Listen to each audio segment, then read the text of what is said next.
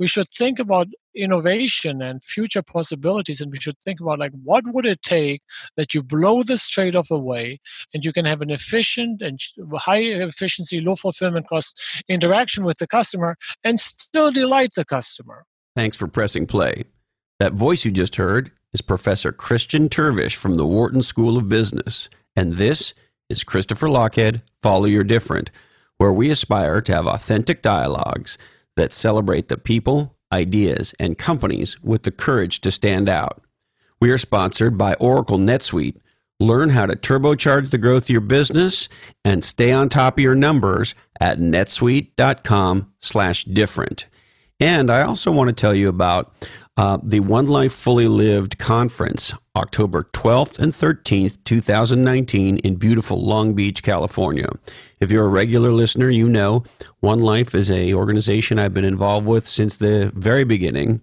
And this year, we have an incredible weekend planned for those people who are seeking mastery in their lives. You'll have an opportunity to learn from world-class speakers in the areas of vision planning, finances, wellness, and relationships.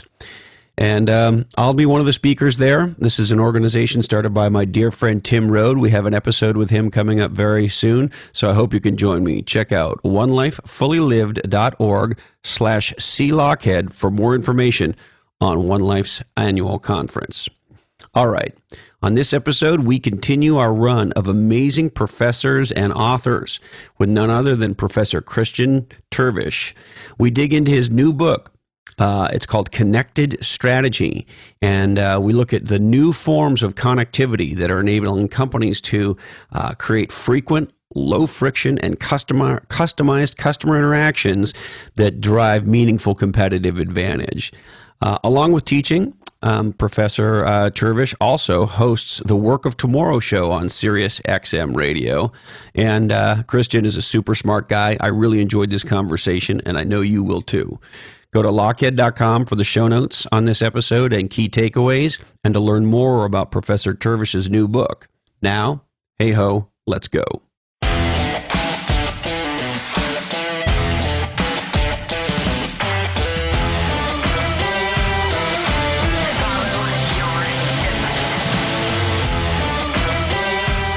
Well, the first thing that you should think about, again, is from the customer's perspective. It's like, what product or service would you want to provide with them? And if you think about the customer perspective, like um, take Nike as an example, right? Where, again, Nike sells you a running shoe, and you can do a lot of great things to build better running shoes and spend R and D money and marketing money on that relationship with the retail stores. But really, you're not getting to what really the customer wants from you. The customer's pain point are not about just buying the shoe and having a great shoe.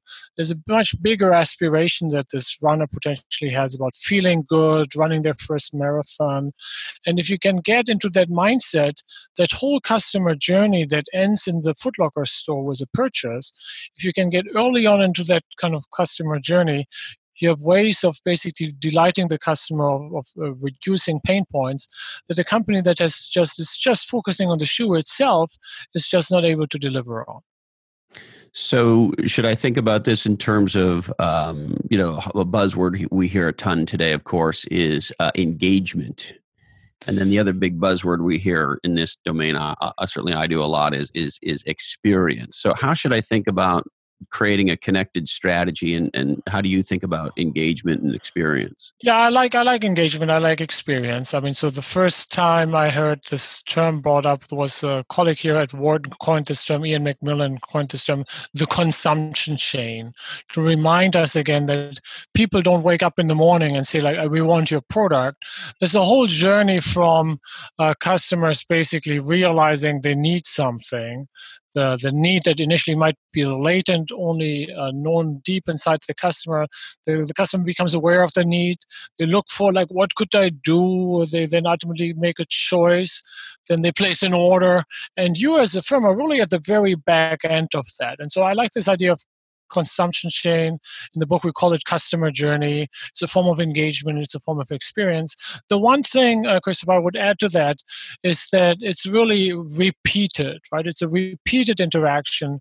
It's not about one user experience, one engagement. It's weaving those disjoint experiences together so that you and I, my firm, you, will have a relationship that goes much longer than one episode. Yes. I had an experience of this uh, recently I'd like to sort of share with you and sort of get your thoughts on.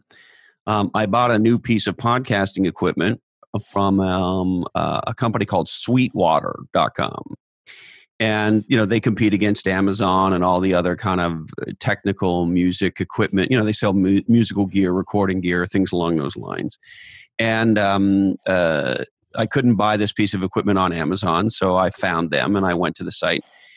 And interestingly enough, um, as soon as I bought the item, I had this email, and which is normal.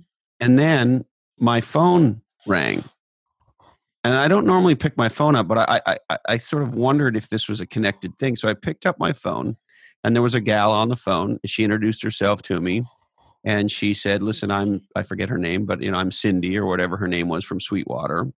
And she said, "You bought this piece of equipment." And she said, "If you don't mind, could I ask you a little bit about what you're going to do with it?" And I said, "Sure." I told her I was a podcaster, and I was listening. You know, we had this conversation. She explained to me that she was a musician and a sound engineer, and that if I had any questions or concerns, I could call her directly. This was her phone number. And she emailed me a special U R L as well that I could look at F A Qs that they had specific to this product that I bought, and so forth and so on. She welcomed me as a new customer, et cetera, et cetera, et cetera.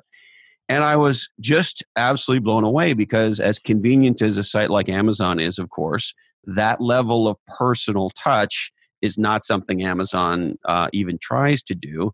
And yet here's this more niche provider in the area of musical and recording equipment who has somehow figured out a way to use the technology to create a deep personal connection with me.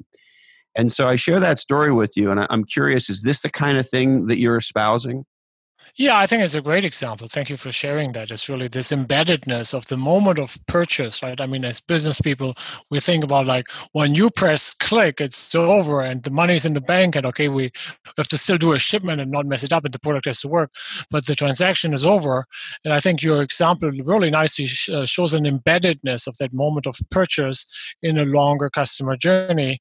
Uh, in your example there, Christopher, you talk about the tail end of that, right? You, what happens after you've bought. Uh, I think there could be a similar version of your story that happened before you talk. You purchase, right? It's basically, again, I mean, you're you're a pro and an expert in, in podcasting, and you probably knew what you wanted, but many people new to that area might go like, well, look, I have a budget of five hundred dollars. I might, I'm not entirely sure what I need. There's this whole purpose of, there's this whole process of really sorting through the purchase options, figuring out what you should need and kind of what a good equipment is. And again, there, there are other many, many other forms of connected opportunities in the upstream, if you will. But it is all part of this customer journey that is going beyond the moment of purchase into what we call recognize, helping you recognize, really, I need this new microphone because my podcast sounds so much better.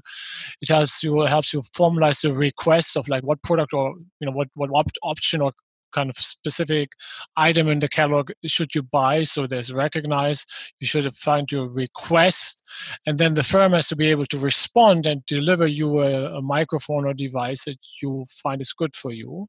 And ideally, to let me finish this thought, so recognize, request, respond, and then ideally repeat, where they kind of check in with you six months later and say like, well, look, there's been an upgrade in technology on the item that you just bought, and for two hundred fifty dollars you can buy this extra piece of hardware, and we'll help you to install it, and we're going to give you ten percent off. And you again feel like, oh yeah, I like I like you guys. Yeah, very much so. And as a matter of fact, the experience was so positive. I thought, uh, I'm not going to buy uh, podcasting equipment from Amazon anymore. I'm going to. I want these guys to be successful. I appreciate this extra level of service, and the prices are pretty much the same. And so, if it's all the same, I'm going to focus. I'm going to you know, buy from this niche vendor who's overly focused on taking care of me. And it leads me to a question, and, you know, I thought about this with your book, is um, These are the things I think you and I as consumers, as customers really want. And yet so few companies seem to be doing it. Yeah, I think it's disappointing that uh, many customers, I think a lot of the competition is just focused on the product and the price. And in all fairness, I think the internet has contributed to that. I think especially we Germans have this really kind of penny counting reputation where we just go wherever it's cheap. And that puts this focus entirely on the product and the price and not realizing that in this whole customer journey that we just talked about early on, we are suffering so much pain, right? There's so much pain and friction. And you just go like, well, look, I'm happily paying you a couple of bucks extra if you take some of these pain points out and you make that journey much more enjoyable to me. And that's ultimately where you then get to the sweet spot that if these guys that you just mentioned, Sweetwater dot com, if they're doing a fine job, they're no longer competing for your business head-to-head with Amazon or other retailers. And that's the definition for a competitive advantage, right? And now they're in a position where you're no longer shopping for price alone, and that allows them to stand out and basically get a bigger share of your wallet. Yeah, and it re- it really, in a world where I think a lot of companies, and you'll tell me you're the you're you're much more learned about this than I am, where it almost feels like some companies have used technology to um, make efficient transactions possible. But to your point, they've taken the human piece out. Many of the things we buy uh, require some questions. Um, whether they're technical products or whatever they are, uh, or we're comparing one thing to another and so forth. And it seems like in a world where companies have focused on efficiency, uh, transaction processing capability, and so forth, they seem to have forgotten the fact that we're human beings. When we buy things, there's emotions, there's questions, there's concerns, there's comparisons, and so forth. And sometimes it can be very daunting to buy something. I want to backpedal a little bit on our discussion here. Uh, I have like two points where I'm concerned we are maybe kind of gotten off track a little bit. The first one is that uh, it doesn't have to be human, right? In some sense, we were kind of, you were kind of trash talking Amazon, and not trash talking, right? But you're saying like, well, Sweetwater was so much better. You know, Amazon is on many dimensions actually doing a pretty good job in product recommendations and helping customers navigate the search space. Uh, and if you think about the history of Amazon, they did pretty well, right? And partly that had to do with recommendation, one-click shopping, later on Alexa came along. And so they have done this, I think, pretty well. So it's not doesn't have to be human. And the second one, and that's in some sense a puzzle of connected strategy that we try to explore in the book, if you're doing well, you can actually oftentimes do this cheaper and more efficient compared to the firm that is not following a connected strategy, right? So it's not that we are throwing extra dollars at customer service and say like, well, look, uh, Christopher needs some hand-holding and we're going to spend ten dollars per purchase that he does on kind of after-sales services to make him feel good.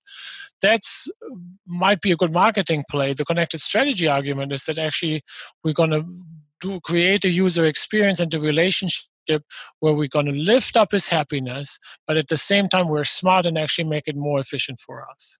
Mm. So we're trying to walk this line of efficiency, cost-effective, uh, and the right level of, and you'll tell me how to think about it, but the right level of uh, customer touches at the right points in the journey. Is that sort of the magic? Yeah, that is well, that is well put. That is well put. I think every business has to answer two questions. There's the what and there's the how. The what is like, what does a customer want? What delights the customer? What's the magic here? Those are no pain, helping the customer find what they need, making it available quickly to the customer, high quality. In strategy, in, in economics, we call this the drivers of willingness to pay. What is making the customer happy? And then there is a how. What are we going to do? How are we going to go about fulfilling that product or service from the customer, that demand? And that talks about now about the operations and your supply chain and your warehouse and your customer service support. Um, so there's this tension between the what and the how. And, and, and traditionally, they're kind of, they don't like each other. If I make you happier, it's going to cost more. Um, and again, what you want to do and what gives you competitive advantage in the market is if you shift out that the trade-off curve, that frontier, you shift it out, then you would be able to do more with less. And that's really the opportunity we're talking about. Yes, you you guys write about, let me get this right, frequent, low-friction, customized interactions. Absolutely, yeah. So if you think about, uh, again, I, I think Amazon has done this pretty well, right? That uh, most American households, for many things, they're no longer shopping them around. When, you know, we recall the early days of book publishing, you would go to a couple of book sites, there would be price comparison sites.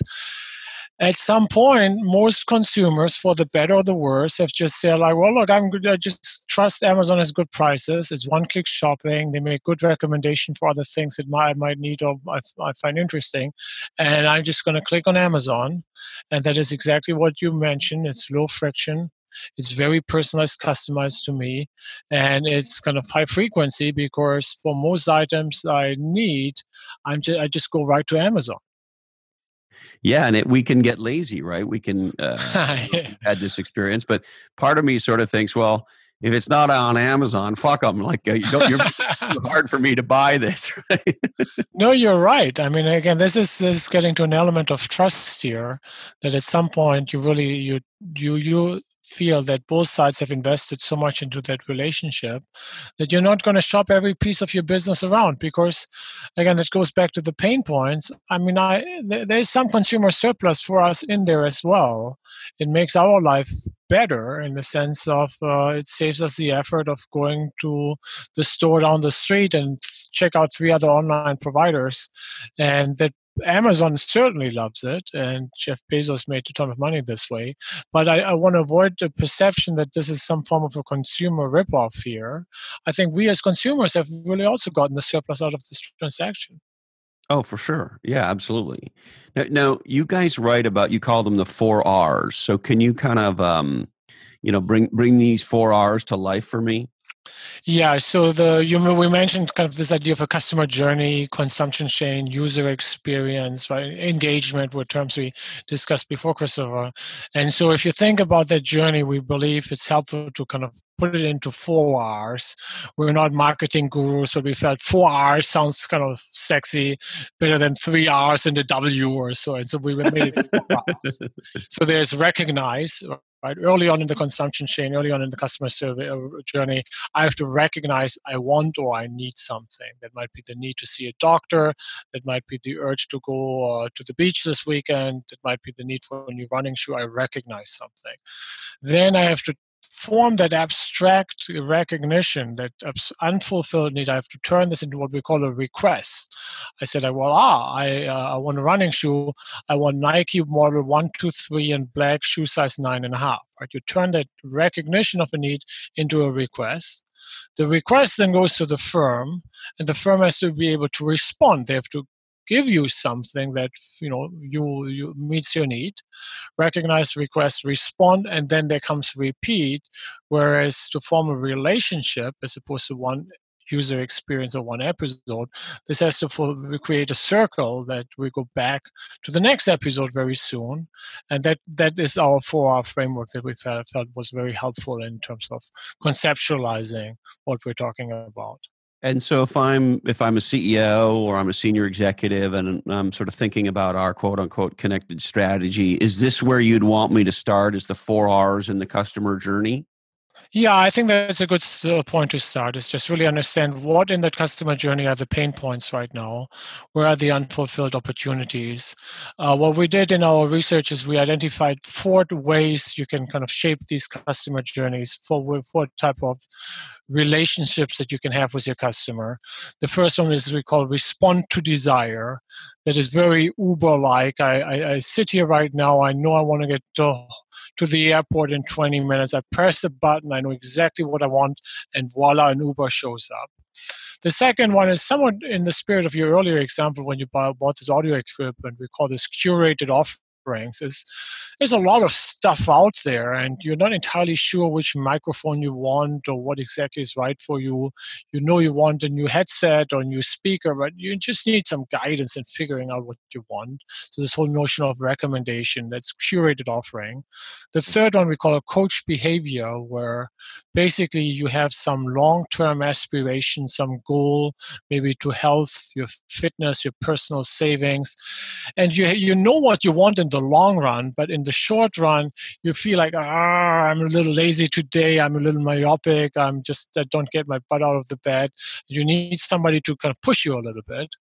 And then the fourth one we call automatic execution, where at some point for some things, you might entrust the firm to just do things for you, and you just don't want to get involved with that. So you just trust that your financial investment company is basically managing and rebalancing your portfolio. You don't want to get into the details. You just entrust all of that to the firm. We, we sure hope they're not screwing that up, don't we, Christian? Well, it's a scary thought, right? I mean, again, uh, I, I think all of these four um, relationships have their raison d'etre, that the, the, the, the reasons why they're out there.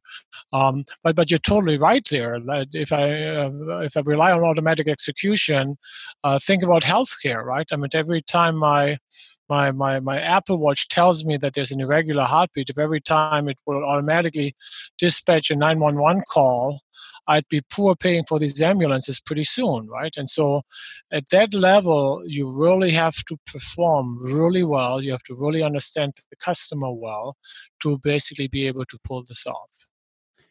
And it seems to me, and I may be biased, so you, you can help educate me, but having spent the better part of uh, uh, you know thirty years in the technology industry, and many of those years in, in, in and around Silicon Valley, my spider sense is that um, startups often think about this stuff and execute this stuff more powerfully than big sort of incumbent companies do. And you know, the evidence would be call most startups or go to most startups' website and have sort of an intera- a customer interaction there, versus trying to deal with, by way of example, I think one of the worst companies in our world is is a Comcast. You know, you try to deal with Comcast, and Comcast makes the D M V look good.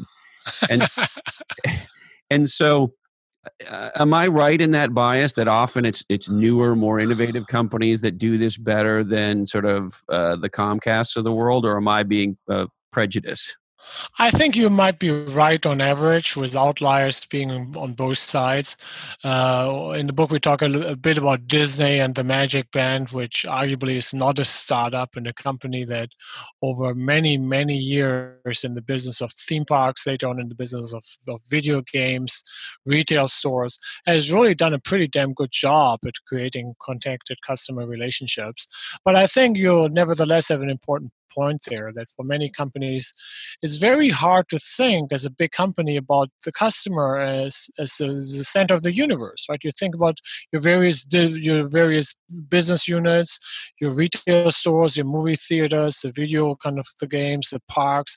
When we talked with Disney about how they've pulled the Magic Band off, it was really interesting to see how how hard it is for a big company to put the customer in the center, to focus on these customer journeys, and realize that we have many interactions with the same customer. For us, it's a very different customer coming to the theme park versus to the movie theater versus to the uh, the retail store. For the customer, it's just one firm. It's just Disney.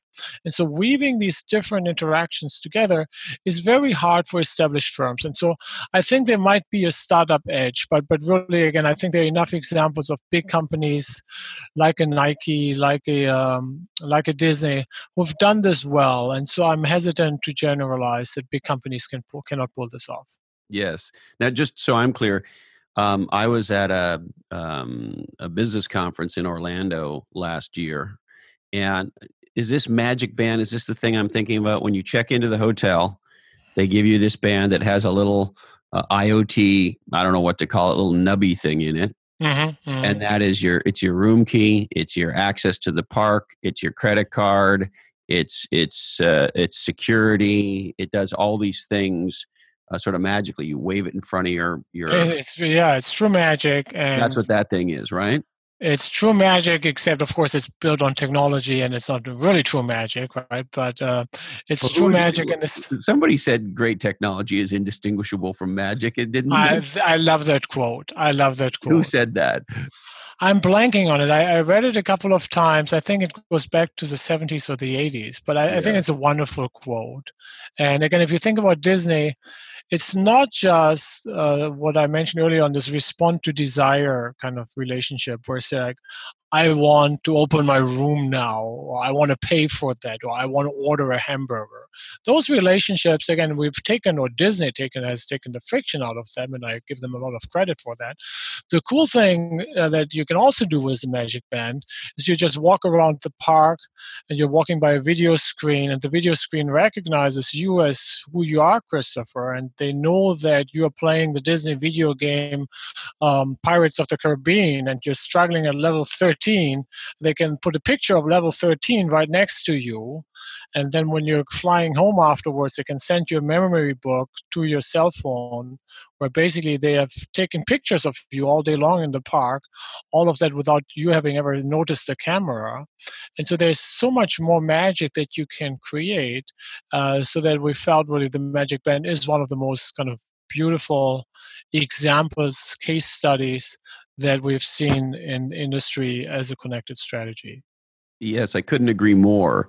And there's something about this that I've been dying to ask you, Professor, which is, if I think about this from a purely information technology perspective, for the most part, for the fifty or sixty years of the industry, the paradigm around data has been one where, um, and this is overly simplistic, but, but stay with me for a sec if you could, where data for the most part is a record of something that happened.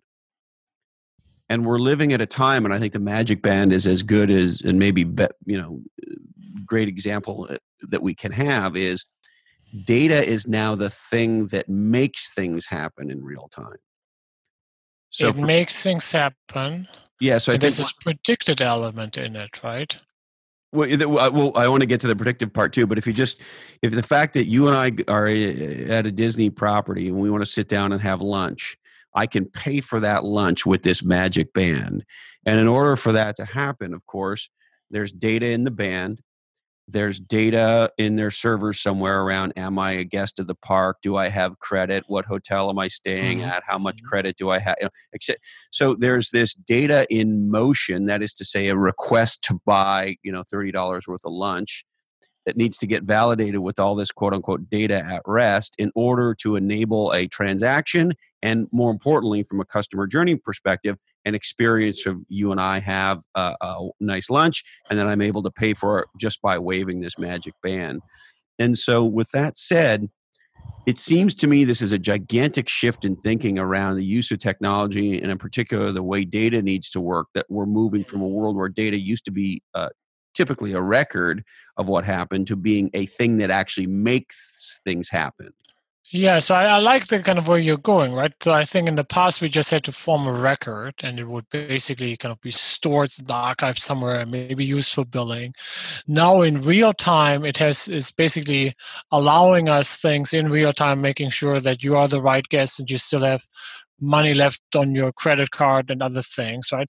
And then I think there's, again, this predictive element where we want to get to the point where we are just looking at the moment, but we are making on the data we collected in the past, we use A I to make some prediction of what might give joy for you, right? And so I think there's this history of how technology has changed. The one footnote I would add to that is I think it's easy to get kind of all to focus on the data and the I T infrastructure. Clearly, this stuff has to work, but in our opinion, it is really not a technology play alone. It is really having the imagination as as an executive, as a C E O, to have the imagination, like what type of customer experiences do I want to provide, right? It's not what I T should I buy. It's really a lot of the I T is, is becoming available on the market pretty much for anybody who wants it. It's really creating these magical customer relationships, which is your job as a senior executive. So I'm curious on that front, Professor. Um, why is it a Disney or a Nike uh, has a track record of being, to use your phrase, more creative um, than some other companies? And if I'm a maybe a company that doesn't have that track record, how do I get my head straight around not just the technology, but of course, more importantly, what is it this technology really um, makes possible, and how do I be more creative in imagining to tie this together, the customer journey and what we might make possible to excite and delight customers with this technology? How do, how do I develop those muscles? Again, I think you have to have that vision of what do you want a successful customer relationship look like in the future. To get to that vision, I think you have to do something that is very mundane. I, I call this small data. You have to just go to some customers and really get to know them really well so that you figure out where are their pain points, where are the unmet needs, where are the deeper aspirations, what are they dreaming of. And out of that customer intimacy, you can then think about, like, what is it that I'm doing to the customer? Am I selling them a textbook? Am I teaching them discounted cash flow? Am I enabling the dream of a career on Wall Street? Uh, these are very different value propositions, and I have to understand what is it that the customer really wants and needs. Once I have that insight, again, I can tailor the right customer relationship to them. For some customers, again, I'll make it as simple as possible. They press a button and I give them what they want. For other data of other people, I just try to form a relationship that is much more centered around me coaching them, me helping them, being somewhat more parental in the interaction. Yes. Now, I'm curious to bounce this off you. Uh, not that long ago, we had the legendary uh, Joe Pine on the podcast, the author of The Experience Economy. Mm-hmm, mm-hmm. And he had a fascinating insight in this regard, which is he said, at a high level, there's sort of two types of companies. There's companies that people um, uh, save money with, and there's companies that um, people save time with, or excuse me, spend time with. So you either save money or spend time. Mm-hmm. And you sort of have to decide, are you a company that's more like maybe uh, an Amazon where you're saving time, or are you a company that's more like Starbucks where they're, they're spending money with you? And so, um, how do you think about that concept of, of what it is you're trying to deliver in this journey? Are you an efficiency play that helps me get in and out, you know, like a gas station? Or are you more like a Starbucks that is trying to have me spend time with you? And then how does that inform yeah. how I construct these these customer journeys? Yeah, let's go back to that tension that we talked earlier on about this willingness to pay, kind of the customer delight on the one dimension, and that efficiency, kind of fulfillment cost efficiency on the other dimension. And this notion that there is a trade-off. And what you're just reminding everybody is that, well, look, on this trade-off curve, we probably have to make a choice that we are either the customer delight firm, like a Starbucks, or we are uh, an efficiency player like an Aldi or uh, Walmart, right? And so that's a good first order kind of summary. What I would argue, though, that we need to do is, rather than taking this trade-off, this, this tension as a given, we should think about innovation and future possibilities, and we should think about, like, what would it take that you blow this trade-off away and you can have an efficient and high efficiency, low fulfillment cost interaction with the customer and still delight the customer, right? I mean, again, the, the frontier, the tension has not gone away, but it is shifted now to a higher level in the sense that I can provide more of a customer magic, more of a higher willingness to pay at a lower fulfillment cost. You know, it's interesting that you mentioned that. Um, we have a local U P S store franchise um, where I live, and uh, it's owned by, it's a family uh, business, and it's a U P S store franchise.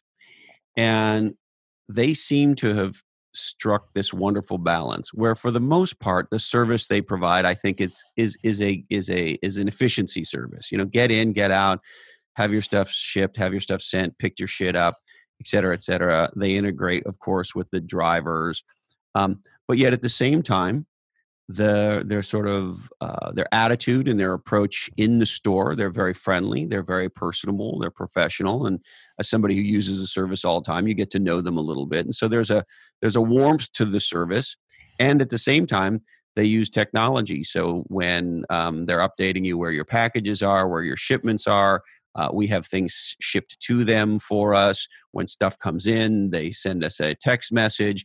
And so on one hand, it's very efficient, very sort of in and out. Um, but at the same time, they use technology to communicate. and then um, on the digital side. And then when you're there in person, they're warm and they're friendly people, and they seem generally happy to see you, and they ask you how your day is, and there's a nice little chit chat. And so it's this sort of interesting interaction where on one hand, you know, you're you're there to get something done and get out.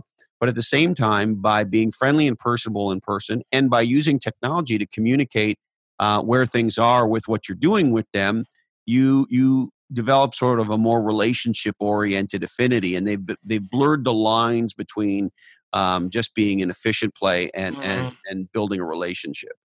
Yeah, I like the example. The one thing I want to avoid, though, is that we're feeling that a connected strategy is something like uh, a good execution on a good old strategy with some customer friendliness to that, right? So if you if you think about uh, an Uber or a Lyft, uh, that is not a model where we have a friendlier customer uh, service or a friendly cab driver. We have a new business model, right? And so I think uh, it's not the effect of putting lipstick on a pig here and basically having like a good old way of doing things. We now do them with some customer friendliness on top of this. Don't get me wrong. I love when people are friendly to each other, but uh, I think the aspiration has to be somewhat bigger than just being friendly to the customer. Yeah, that, that makes sense. Now, one of the other things you also talk about is sort of um, the supplier side of it. And we, we see so many interesting businesses today. You also talk about new business models, of course, where there are these, um, you know, in Silicon Valley, people call them network effect businesses, right? And where there's what you're trying to do is have some kind of a, a, a synchronicity between um, supply and demand and efficiency throughout the chain, and, and synchronize those things using technology so that A, you're more efficient, uh, you know, from an inventory turn point of view, from a cash flow point of view, et cetera. But at the same time, by sort of synchronizing customers and, and, and your suppliers to bring it together in a kind of a more orchestrated form, you're you're able to be a better customer to your suppliers and a better supplier to your customers. Um, and so I'd be curious to sort of how you think about this supplier-customer part of it as well. I love the question because by background, I'm an operations professor. And when you were talking about inventory turns, my appreciation for your competence just went up by a factor of ten, right? I mean, you're you're like, a, you know what you're talking about here. Uh, and you're right that we've certainly seen in the kind of the new economy, the platform economy, the network economy, we've seen these new business models, right? In the old days, you were either producing stuff or you were selling stuff that somebody else produced, right? You were either a producer or a retailer. And what we have seen with this kind of new economy is first we would have like companies like an Amazon or like an Expedia. Think of Expedia, they neither produce anything, nor did they own any airplanes. They didn't even buy the tickets. They would just basically matchmake and be market makers. The technical term for that is it would be two-sided markets, right? They would have on the one side of the market, they would have the airlines with their flight capacity. On the other side of the market, they have consumers, passengers like you and me, and they would never have to hold any inventory. They would just be the matchmaker. And that is, I mean, that's beautiful on if you can pull this off, if you can cater to both of these markets on both sides, it's beautiful for your capital productivity. The one thing I want to add to that, what we've seen with Uber and Lyft, uh, similarly what we've seen with Airbnb, is these guys did not just connect existing supply with existing demand. They kind of created or activated the uh, capacity that was previously not used. It was a car in my neighbor's driveway, that was the apartment down the street from us that was sitting empty because the owner was going on a long vacation. So they brought in new capacity, and we call these guys crowd orchestrator, right? They're basically like a virtual firm. They look to the customer. If you think about interacting with Uber, you think about, well, look, I just order an Uber. And what Uber does is basically it, it presents itself to you as a customer like one firm, but really behind the curtain, it is not one firm. It's basically an orchestration of thousands, if not hundreds of thousands of drivers. And I find that incredibly fascinating because in those examples, and it, of course, today it seems like a, a, a no shit, but if you look at it, you think about uh, I, do you own a car, Professor? Uh, I, I do own a car. I love my car, uh, and I'm not quite willing to give it up, but I usually ride my bike to work. And I have days where I have to kind of carry some heavy stuff, and once in a while, even I as a professor have to wear a suit. And so then I take an Uber in. Uh, and so I, I've certainly gotten a big fan of the kind of the uh, the Ubers and the Lyfts and the ride-sharing economy. And to me, it's a fascinating uh, sort of insight. Maybe Airbnb is an even better example where you have this um, unused resource. Or, you yeah. know, if I think about, you know, there's a lot of uh, services now where you can share your car, right? If I think about my Absolutely. car and yeah. your car, it's it's an interesting insight to say, well, hmm, I have this asset, and most of the time I never use it. You know, I use it twice a day, or some, maybe some days I don't use it, and then. Is there a way for me to monetize this? Or in the case of Airbnb, can I monetize my couch or my spare bedroom or, or my house when I'm not in it or whatever the case may be? And so th- there's sort of this this crowd orchestrator, as you call it, seems to be accessing, um, I don't know what how, how you might think about it, but inefficiency insofar as yeah, there's assets yeah. that we and or companies have that don't get used, that if we can expose them in this way through a, cra- a crowd orchestrator, we may be able to monetize the downtime of this asset. Yeah, if you think about most American households, their biggest asset is their house. The second busy, the second most valuable asset is their car, right? And so what we've seen on Airbnb is you have your house that is unused, either a room or the whole house. You put it up on Airbnb, and uh, basically you are activating unused capacity that is creating value because you're overcoming inefficiency. And then on the vehicle side, there's a platform uh, called Turo, right? And what Turo is for cars, uh, Turo is the Airbnb for cars, right? Where if you're having that Porsche nine eleven that you're not driving because you're chatting with me right now, you could have put it up for on, on Turo, and people would have paid you, I would guess, about two hundred fifty dollars for the day. And again, you're not a car rental company, but you're just basically milking that asset that you have that right now is staying there unused. Again, I don't want to in any in all the way glorify you, as I'm, I'm fully aware, as I, I'm sure you are, that there are social problems that have happened because of Airbnb to cities and nice neighborhoods in the mountains. I'm not endorsing them. I'm, as a scientist, as a researcher, I'm observing that these trends have changed the way we do business. Yes. And do you see that sort of, uh, and I don't know what to call it, maybe you, you'll tell me, but that sort of uh, monetizing unused assets um, through this kind of crowd model, is that, is that something you see more and more of in different different categories over time? I've certainly seen more and more of over the last couple of years. Uh, I do not want to make a prediction, though, in the sense that everything of the economy is going to go that way, right? I mean, it's not that we are going to Uberize everything, if that is a verb.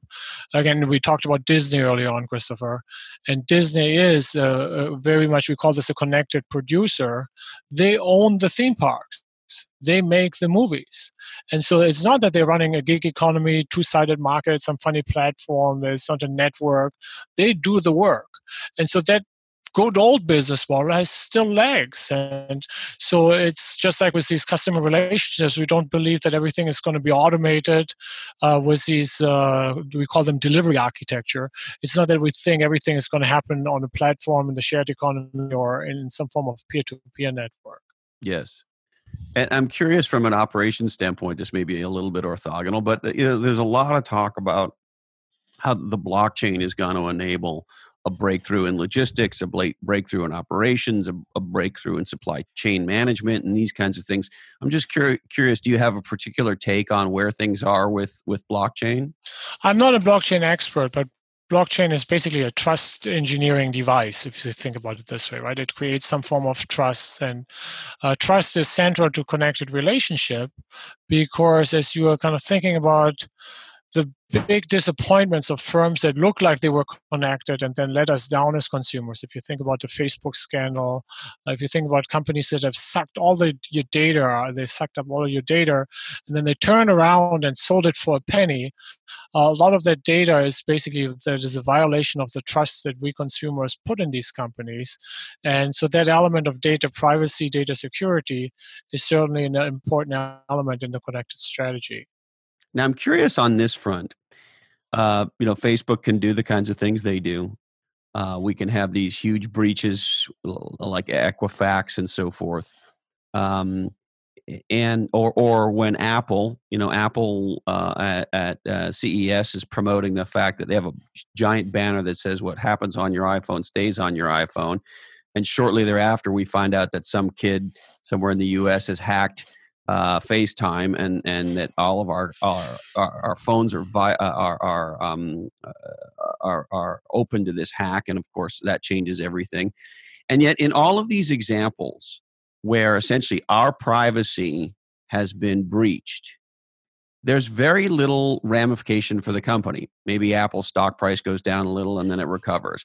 Facebook. It, See, every week we find out something, and yet their usage numbers are high. They continue to hit big quarters, and, and there's no government issue. And so I guess my question for you is, these companies can commit uh, sins of one sort or another around our privacy, and yet there seems to be very little ramification. What's your take on that? Yeah, I mean, I agree with you that it looks like some of the big platforms are getting away with murder right now. I do think it's a step that we see, especially in Europe, the E U legislation there on data security, data privacy is a step in the right direction. I think we as consumers have a right to know what is happening with our data.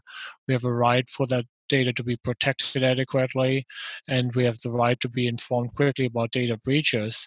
And I tell you quite honestly, I mean, it's up to us as consumers what we do with companies who are violating our trust, right? I mean, if you think about any other interaction, any other relationship that we have with friends, human beings, your spouse, with companies, if somebody has violated your trust pretty badly, I mean, you're going to take actions, right? And I think it is up for consumer, us as consumers to uh, take the actions and the, that are in response to some of the breaches that you mentioned. So I don't think that is fundamentally different to, to, to violated trust that we have with our friends or our family. You know, the big disappointment to me is I think there's been a lack of leadership in many technology companies in this regard. And you know, I'm not a big government regulation kind of guy at all, but because technology companies have not stood up for our privacy, um, I wonder, and I think G D P R is a good, interesting sort of start point. I wonder, will we get to a place where uh, the government of the United States and the government of major uh, countries around the world essentially mandates a set of privacy laws and forces companies to adhere to it in to fill this vacuum that Facebook hasn't done that, and Apple hasn't done that, and Amazon hasn't done that yet. But I'm I'm curious as to your reaction. Yeah, I, I think on that front, I'm all for government intervention. I think the root cause of that problem has been really for many companies a lack of a connected strategy, in the sense that they had no idea what to do with the data. They they just knew the data is valuable, and so whenever they can, they just basically they like a vacuum cleaner. They just suck up the data and they store it somewhere, and then no. Shit. I mean, if you sit on a ton of data, and uh, it's only a matter of time that something gets hacked and uh, some of the data goes out the wrong way. And so I think it's being more transparent to yourself, but also to your customer. Like, why are you connecting the data? And what can you do now better to me as a customer now that you have the data? I think if you have that mindset as opposed to going the mindset like, let's just collect everything and uh, we can sell it for a penny because it's zero marginal cost. If you have that intentional approach to collecting data, I think you're also more likely to be trusted by a consumer. Well, and look at what we just had. You know, Amazon has an Echo for kids. And now we find out that, you know, they've been doing some stuff that some people yeah. consider nefarious about that, right? And it's like, come on, guys. Like, why are you doing this? You should know better than this, right? Um, and, and, you know, customers aren't leaving Amazon because of it. And this is why, to your point, I, I do see a world where there is more government regulation that says, you know, you can't, you can't do what you just did there, Amazon. Yeah, I think it's a good point. I'm not an antitrust expert, right? But again, I think companies like Facebook, like Amazon, if your power has gotten too big, at some point, the consumers have a very hard time to walk away from you. I think with Uber, Lyft, we see at least a little bit, it's not a head-to-head, but there's some competition going on. Uh, so I share the need uh, or the observation with you that we need to discipline these companies. Uh, I nevertheless want to emphasize that we as consumers, despite these data breaches, that we should and we do complain about, we have done pretty well in the whole, in this whole transition over the last ten, fifteen, twenty years of first the Amazons, then the Ubers, to, to the extent that you use Facebook. Those things have created a lot of consumer welfare. They've been good for consumers. And so again, I in no way want to downplay the importance of these violations, but I think that is probably why you see not even in Europe, where people have probably their finger to the trigger of the gun a little kind of closer, uh, even there you don't see big antitrust actions taken. Well, yeah, and, and, and to that point, I couldn't agree with you more. The reason um, Apple and Amazon are constantly, you know, hovering around a trillion dollar value is you can't have a company that's worth that much value unless you're creating that much value, right? You and I as consumers have benefited tr- tremendously from an Amazon, tremendously from an Apple, tremendously from a Google, et cetera. Yeah, I mean, I don't want to go back to a keyword search on A O L, and I don't want to hop back in a cab, right?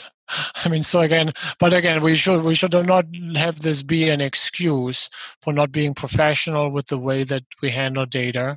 This is not a license to violate the law or to do unethical things.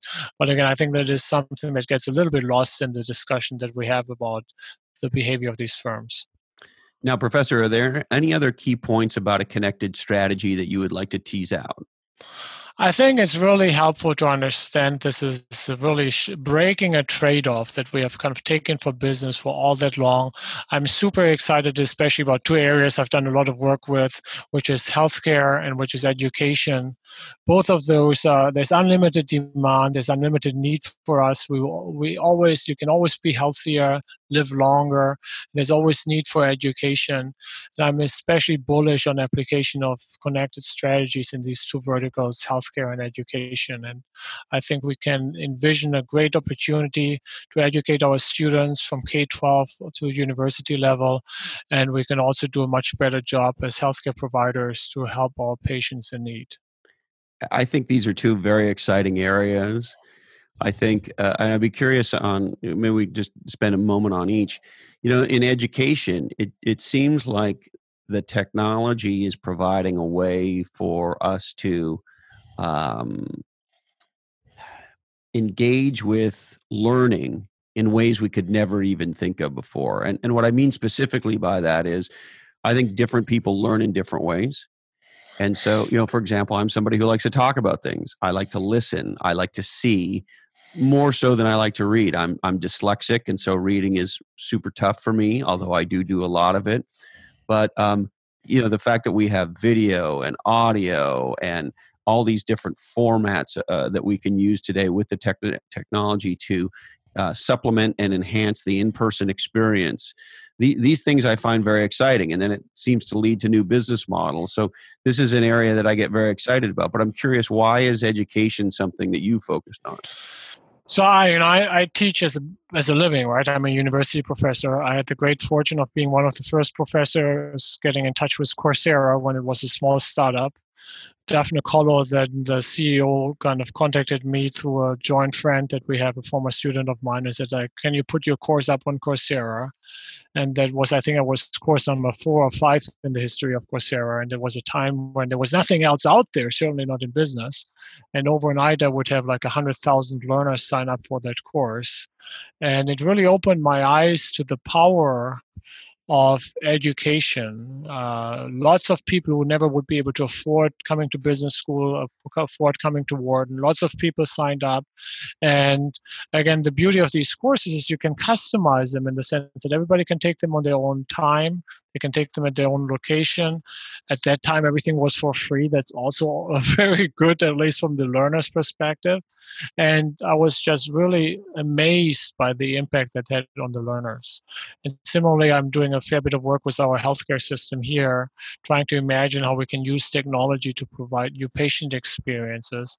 And again, I think there's just lots of upside here that uh, is really up for us as academics, consultants, and the medical profession to imagine new ways of leveraging technology so that how, in the same way that we've transformed tax accounting with TurboTaxes or retailing with Amazon, we're going to transform healthcare and make it truly connected. Amen. Hallelujah. And we want our healthcare data to be very, our privacy. Please. Yeah, absolutely. Don't put it up on Facebook. Yes. Anything else you'd like to touch on, Professor? No, thank you so much for having me on the show. This was a lot of fun, and it's been a real honor kind of talking with you. It's found this fascinating. Thank you, Christopher. Thank you, Christian. It's uh, wonderful work you're doing. I really appreciate that you uh, wrote this book. I have a sense of the con- kind of research and time and effort that went into it. And uh, I really appreciate you coming and spending this time with me. Cheers. Thanks, Professor. Professor Christian Terwiesch. I hope you enjoyed that conversation as much as I did.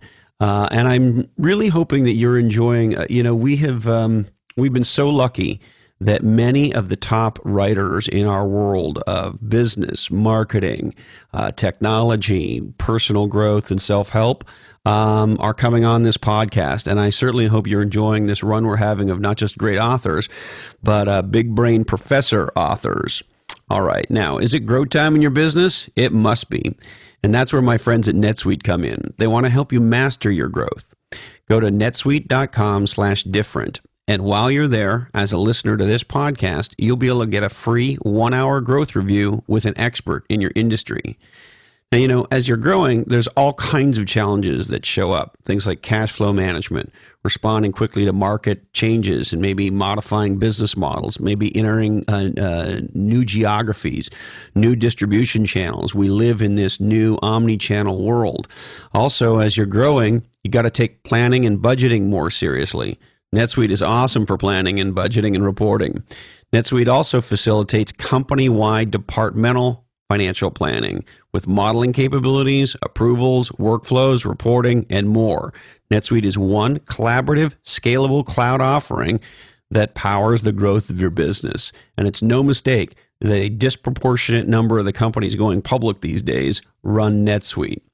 So why don't you go to netsuite.com slash different today and uh, set up your free one-hour growth review with an expert in your industry. Because um, if it's grow time, you got to know. And with NetSuite, you're always going to know. Now, things you want to know. If you want to find us on the World Wide Web, we're at Lochhead with two H's dot com. And the other thing to know is um, even if you have subscribed to this podcast on a major podcast player, we still don't know you're there. They are completely independent of us. So if you want a direct relationship, go to Lochhead dot com. And while you're there, hit the subscribe button. And uh, we have a great newsletter. We've been working super hard to take our newsletter game up. I've been getting lots of emails and tweets and LinkedIns and stuff from people saying they're liking our new approach on the newsletter. So go to Lochhead dot com and subscribe there. And if you want to um, track my very weak, very lame, unpredictable social media game, you can find me on Twitter and on uh, Instagram at Lochhead. All right. We would like to thank the great new book by our friend and guest today, Professor Terwiesch, Connected Strategy, Building Continuous Customer Relationships for Competitive Advantage. It's out now everywhere you get legendary books.